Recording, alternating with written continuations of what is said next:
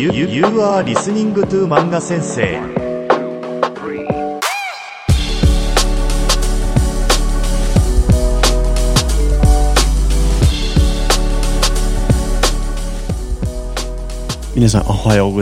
good morning, everyone. Or this is evening, then こんばんは。And then if not, then we'll stick with our normal konnichiwa. こんにちは。ようこそ、漫画 City Podcast There. Now, today we're going to be going over the next step of the Manga Sensei 30 Day Challenge, Day 4 which is today talking about something called a copula or des in Japanese. Now, first off, let's talk about some pronunciation. Des being desu, desu. These two are often um, shortened phonetically to des. You'll often find the final u on many words um, kind of left off many times, particularly with male speakers. So if you, when I say ohayo gozaimasu, ohayo gozaimasu would also be appropriate. Now, um, the more clearly pronounced, the more polite. And, and this is a key point here in Japanese.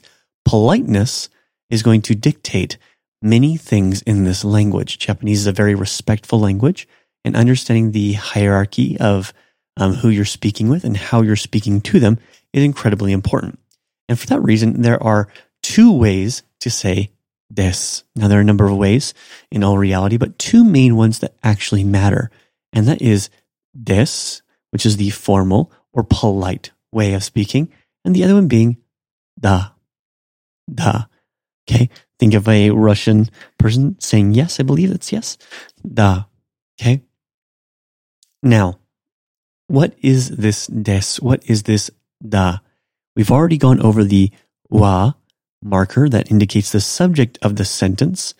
But what is this des? This des is often going to come at the very end of your sentence and is going to indicate it is or existence of something. It is the is in our speak, or is the am or the are in our speak.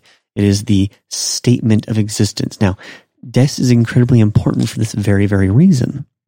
Um, just by having something there by saying this, um, I am stating that it is in fact real or it is in fact something. It is a statement of fact. Now, how do I use this per se? Let's talk about that. So if I say, my name is John, okay, my name is, we need that is part. We know how to say my name, which is watashi no namae, or you can say my hometown, okay? Um, wa, that, that ma, that wa Parker mark we're talking about. But then we need the second part. That part is within your name is Jong des, or Alex des, or Pita, or Natsumi, or Hyung, or whatever your name is. Now, I often see Japanese like math. Now, some people are groaning and saying, oh no, math. We're, we're adding letters to math and now we're adding even more to math. We're adding a different language to math. But let's keep des very, very simple. If I wanted to say A is B, it would be A wa B this.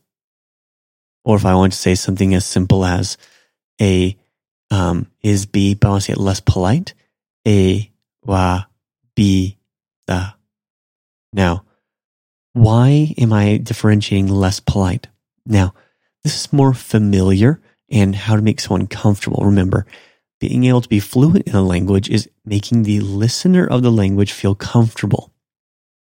If I was speaking to my friend, I would just say da. If I was speaking to my mother, da. If I want to be respectful to my teacher, my person, uh, an acquaintance of mine, this may be more appropriate. Now, these two symbols in of themselves, wa and des, combine yes to make up the A is B.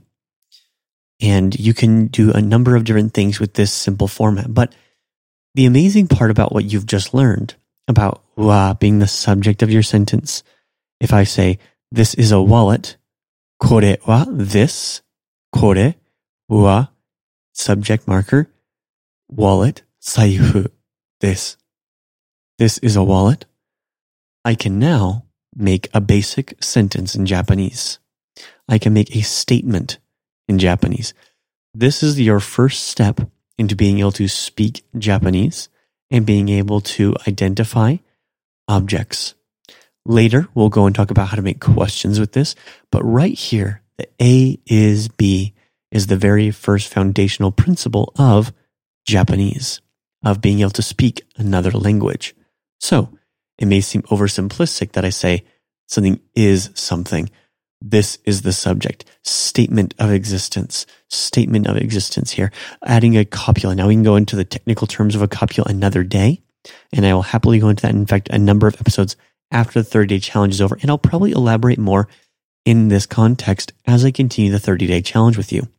However, what I recommend doing is going again to our website, looking up the words, how to start elaborating and build out this foundation well, because the content that we go into tomorrow will add on to it again. Thank you so much for listening to Manga Sensei. And remember, it takes 10,000 mistakes to become fluent in Japanese. So let's make mistakes. Ja ne.